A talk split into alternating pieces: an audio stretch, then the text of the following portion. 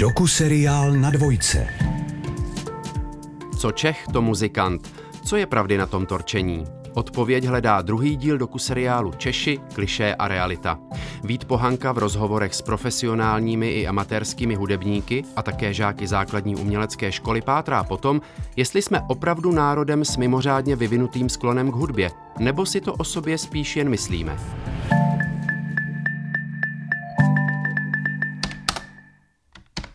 Co Čech, to muzikant. Zadávám do vyhledávače a hned vidím, že tohle přísloví najdu v internetové verzi akademického slovníku současné češtiny. Ale je to opravdu tak. Není to už spíš věc minulosti než současnosti. Já jsem muzikant a přicházím k vám z české země. My jsme muzikanti, přicházíme k vám. Já umím. Známá lidová písnička moc prostoru pro pochyby nenechává.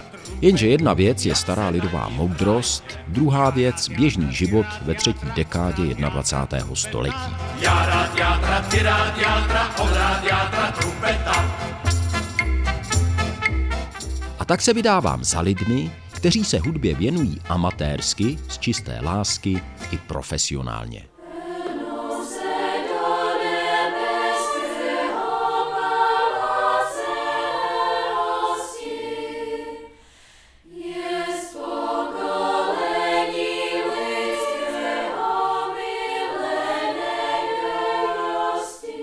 Dorazil jsem na zkoušku dětského pěveckého sboru Šťáráček.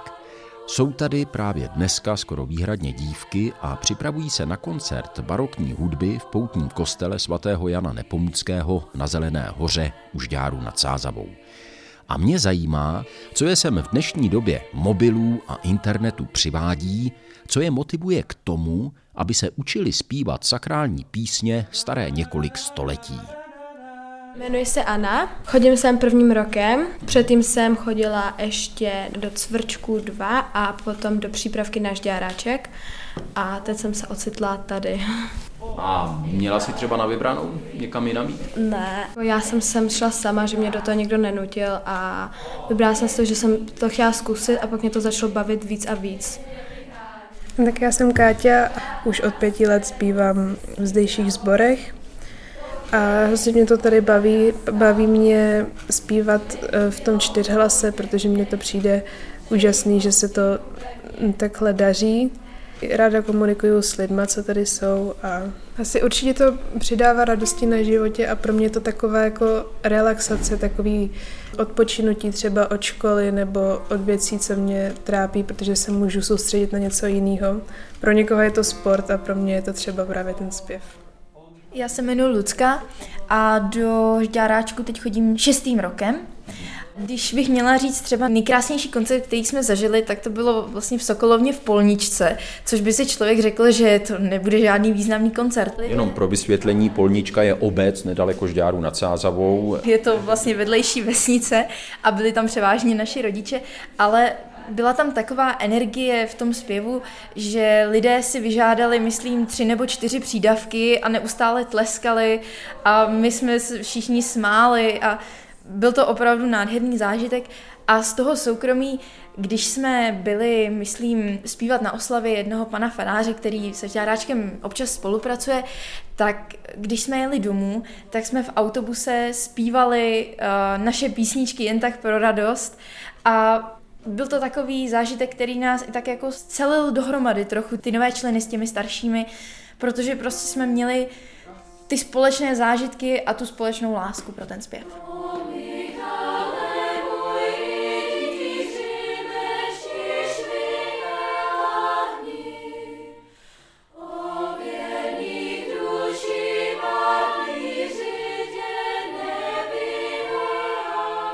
Tohle mi tedy řekly mladé dívky ze souboru, který působí při základní umělecké škole ve Žďáře nad Sázavou. A ta pořádá pro žáky i jejich rodiče občas také koncerty profesionálních umělců.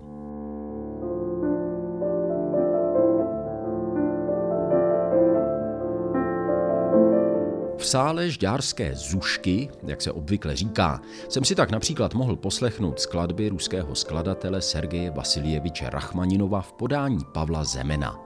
Tenhle mladý klavírista a pedagog má na svém kontě mezinárodní úspěchy a působí na Brněnské Janáčkově akademii muzických umění. Vysvětluje, že si takovými školami, v jaké právě zahrál, sám prošel a proto mu dělá radost hrát pro rodiče a mladé muzikanty v malých městech po celé republice. Já jsem začínal jako pětiletý žáček u své maminky na základní škole v Rychnově nad Kněžnou. Dojížděl jsem i na hru na klenec eh, na základní městské škole v Týništi na Tolici, takže jako každé malé dítě v tomto našem státečku, které se chce zabývat hudbou, jsem prošel samozřejmě základním měleckým školstvím a čím dál více si uvědomuju, jak jsou ty základní mělecké školy strašně důležité.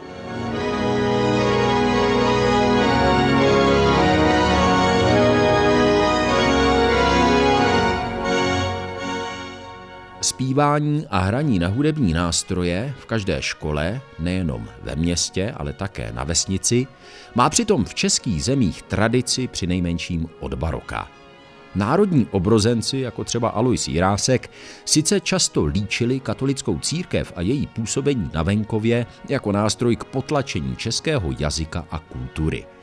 Jenže právě ona hrála v hudebním vzdělávání českého národa naprosto klíčovou roli – Konec konců i v tom Jiráskově románu FL Věk se zpívá a hraje hlavně přinších nebo přípravě na ně. Tvůrci pozdějšího, dnes legendárního stejnojmeného televizního seriálu s Radoslavem Brzobohatým v hlavní roli si například vybrali pro jeden díl Vánoční mši českého kantora a skladatele Jiřího Ignáce Linka z 18. století.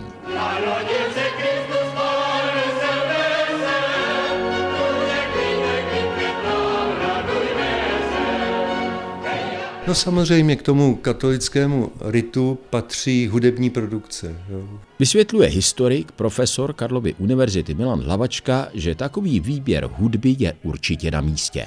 Je to otázka, jako řeknu dneska, medializace nebo podobně, nebo, nebo popularizace mše, jo.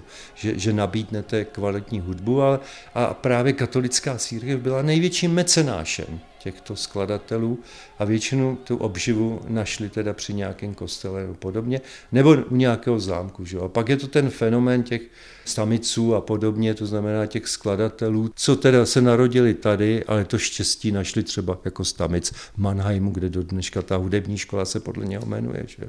V tom 19. století nějaká obdoba té sítě základních uměleckých škol, jak je známe dnes, existovala?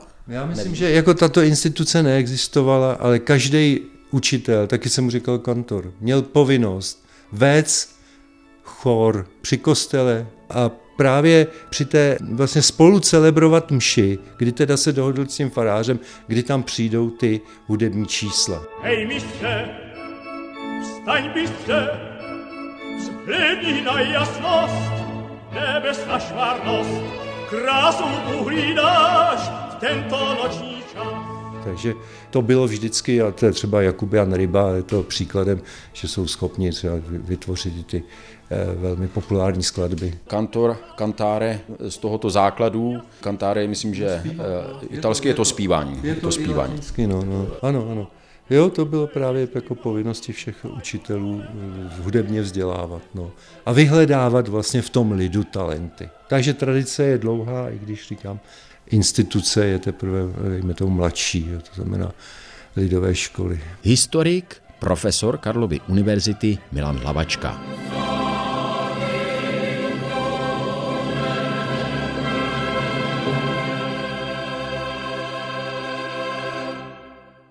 Každý, byť i jen s trochou nadání, měl a má v českých zemích příležitost na zmíněné historické tradice navázat – Takový typický příběh amatérského muzikanta, který si ale hudbou dokázal před rokem 89 také docela slušně přivydělat, jsem vyslechl v Pardubicích.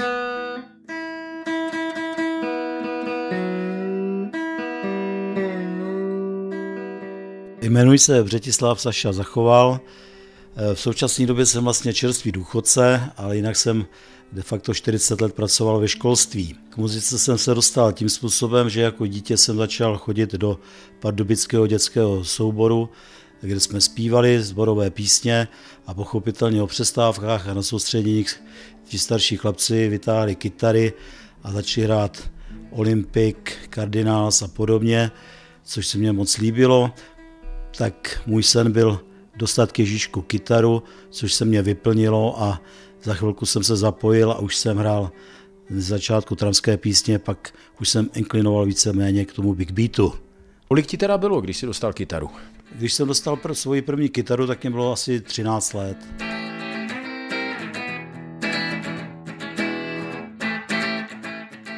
To country, pochopitelně jsem tím začínal, to je jasný jako každý většinou, ale doopravdy moje cesta byla spíš ta cesta big beatová, protože jsem eh, měl možnost eh, od starších kamarádů si půjčit eh, LP desky Beatles, Rolling Stones, později Deep Purple, jak si zmínil Led Zeppelin a podobně. A tady ta hudba mě prostě doopravdy dávala to, co jsem potřeboval. Když jsi začal hrát, tak říkajíc organizovaně. Bylo to tak začátkem, bych řekl, deváté třídy základní školy, kdy jsme doopravdy to dávali dohromady ty rádia, eh, španělské kytary se snímačem a podobně, bicí, vys dechovka, že jo, jeden kopák, nějaký činílek a podobně, tak jsme to takhle zkoušeli, postupně jsme se začali vybavovat aparaturou a tak zhruba v roce 1974 eh, jsem začal už hrát po zábavách s kapelou, která doopravdy už vytvářela a produkovala nějakou muziku.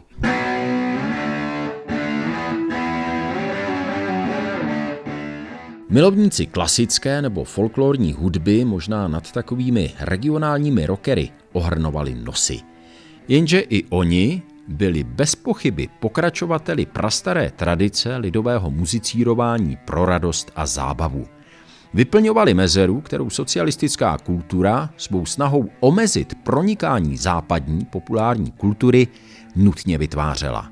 My jsme měli v úvozovkách výhodu, že v té době nebyly žádná videa, nebyly LP desky tady k sehnání nebo tak, takže my jsme vlastně produkovali muziku, která byla pro některé nebo pro většinu lidí po těch vesnicích, co jsme hráli, neznámá.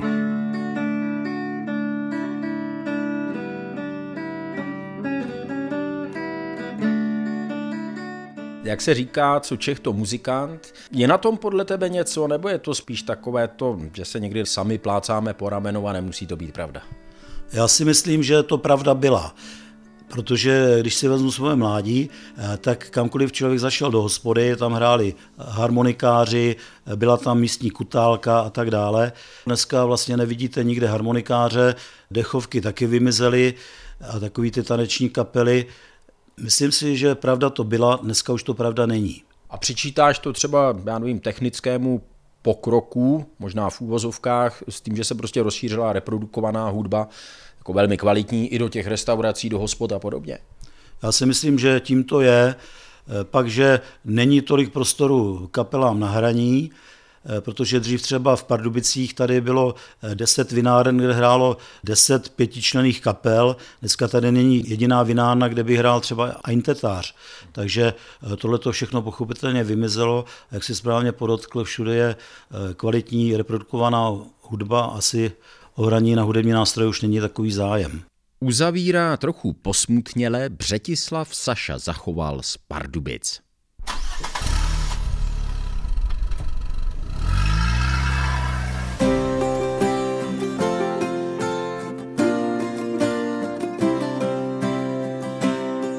Pro další názor, profesionála skutečně mezinárodního renomé, jsem se z Pardubic vydal o 210 kilometrů dál na východ. Jiří Pavlica, multiinstrumentalista, skladatel, zpěvák a kapelník, bydlí ve starém městě u Uherského hradiště. A protože se už nějakou dobu známe, našel si pro mě i ve svém nabitém programu čas. Co si tedy o platnosti toho přísloví, co Čech, případně co Moravan, to muzikant, myslí on. Víte, co tady je souborů, kteří hrají jenom tady v Radišti, já nevím, třeba sedm nebo možná už deset, já nevím, když vezmu muziku gymnázia, cymbálových muzik. Ono se to tady zároveň systematicky eh, pěstuje a vychovávají další a další děti a pak z toho jsou ty muziky. Ale oni si nečiní nárok dobývat hit parády, oni si nečiní nárok jít do show businessu. Ale oni v tom nejlepším smyslu slova slouží, bych řekl, i s tím zvykoslovným, tradičním záležitostem, vystupují při nejrůznějších příležitostech, jsou neustále jakoby v tom kontaktu s lidmi a s každodenností.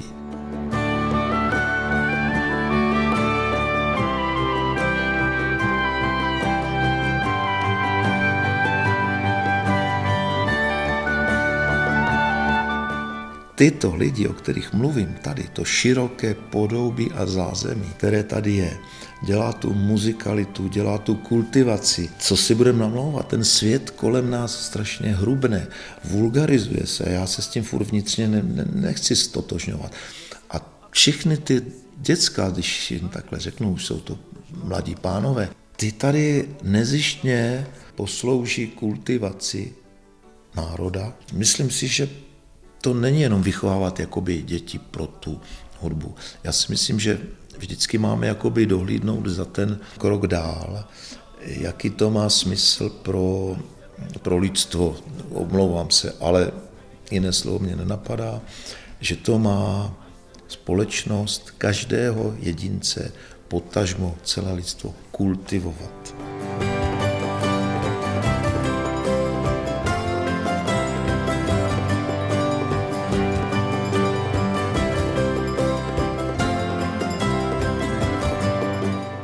Kultivovat. A v tom vidím ten obrovský smysl. Ty zušky nevychovávají jaksi a priori vrcholové sportovce, jo, kteří musí dobývat to či ono a, a vyhrávat hit parády, vůbec ne.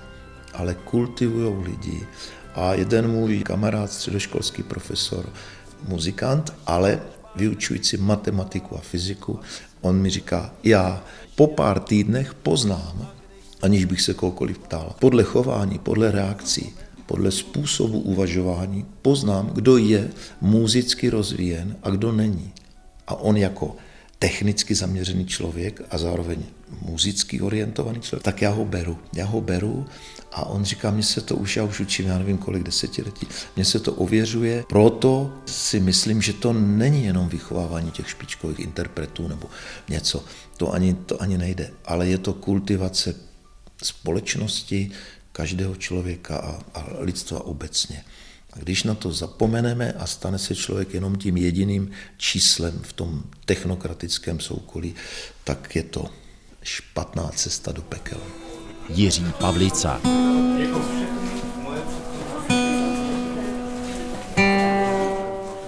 Ze starého města jsem zamířil na Hanou do Olomouce.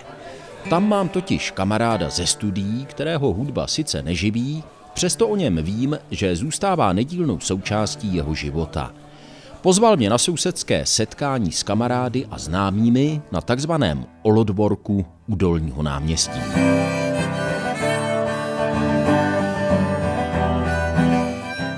Jmenuji se David Záleský, původně jsem z Kutný hory, teď už eh, delší dobu, než jsem žil v Kutný hoře, tak už žiju v Olomouci, protože jsem sem přišel v 18 na vysokou školu, kterou jsem tady vystudoval a už jsem se tady oženil a zůstal jsem tady. Přes 20 let jsem se živil, byl jsem na volný noze jako překladatel a tlumočník z angličtiny, kterou jsem mimo jiné taky vystudoval a teď už jsem úředníkem sedmým rokem. Jak se dostal k hudbě? Hudba se spíš dostala ke mně, protože můj táta, kromě mnoha jiných činností, taky skvěle hrál na kytaru a zpíval a on vůbec hrál úplně na všechno, co vzal do ruky. A tak se to na mě asi nějakým způsobem podepsalo, možná jsem to po něm třeba i částečně zdědil, protože taky jsem schopný ne nijak skvěle, ale zahrát asi na víc nástrojů. Takže v muzice, v muzikantském prostředí jsem vyrost, často se u nás dělali takové rodinní sešlosti, kde se zpívaly starý trampský písničky, když táta jezdíval na želivku do takových těch trampských osad, takže si do teďka pamatuju písničky, které zpíval. No a pak nějak nějakých 14-15 letech, protože se mi líbilo, jak zní kytara, jak se na ní hraje, tak jsem se na ní začal učit. První akordy mě naučil samozřejmě táta, pak jsem se učil já, ono to nebylo špatný potom na Gimplu, když člověk hraje holkám, tak to má něco do sebe. Dokážeš si představit, Že bys neměl kytaru nebo že bys eh, nehrál, předpokládám, že ji vezmeš asi do ruky každý den. Ne? Asi si to nedokážu představit. Je to něco, co už je i v době, kdy třeba jsem měl opravdu hodně práce, když jsem byl na té volné noze a, a člověk byl pozadu s termínama, potřeboval sedět 12 hodin prostě u počítače, tak i přesto jsem si našel chvilku a ten relax s tou kytarou nebo se zpěvem je pro mě asi nejlepší, takže já osobně si to nedokážu představit. Říká se, co Čech nebo Moravan, to muzikant. Je to podle tebe úplná hloupost, nebo na tom něco je i dneska? Možná to vyplývá jako úplně všechno. V ostatní by se to dalo asi natáhnout na Gaussovu křivku, ale připadá mi, že ta muzika ve společnosti nějak je asi nějak hloubějc, řekněme zažraná, že spousta lidí chodí do hudebky, hraje na nějaký nástroj, ale je možný, že mám ten pohled zkreslený, protože je, pochopitelně se pohybuju hodně ve společnosti muzikantů a tam je to jasný takže asi na to nedokážu úplně odpovědět, ale myslím si, že hudba k nějaký té české kultuře patří. David Záleský, dřív překladatel a tlumočník, dneska úředník z Olomouce, pořád ale také muzikant tělem i duší.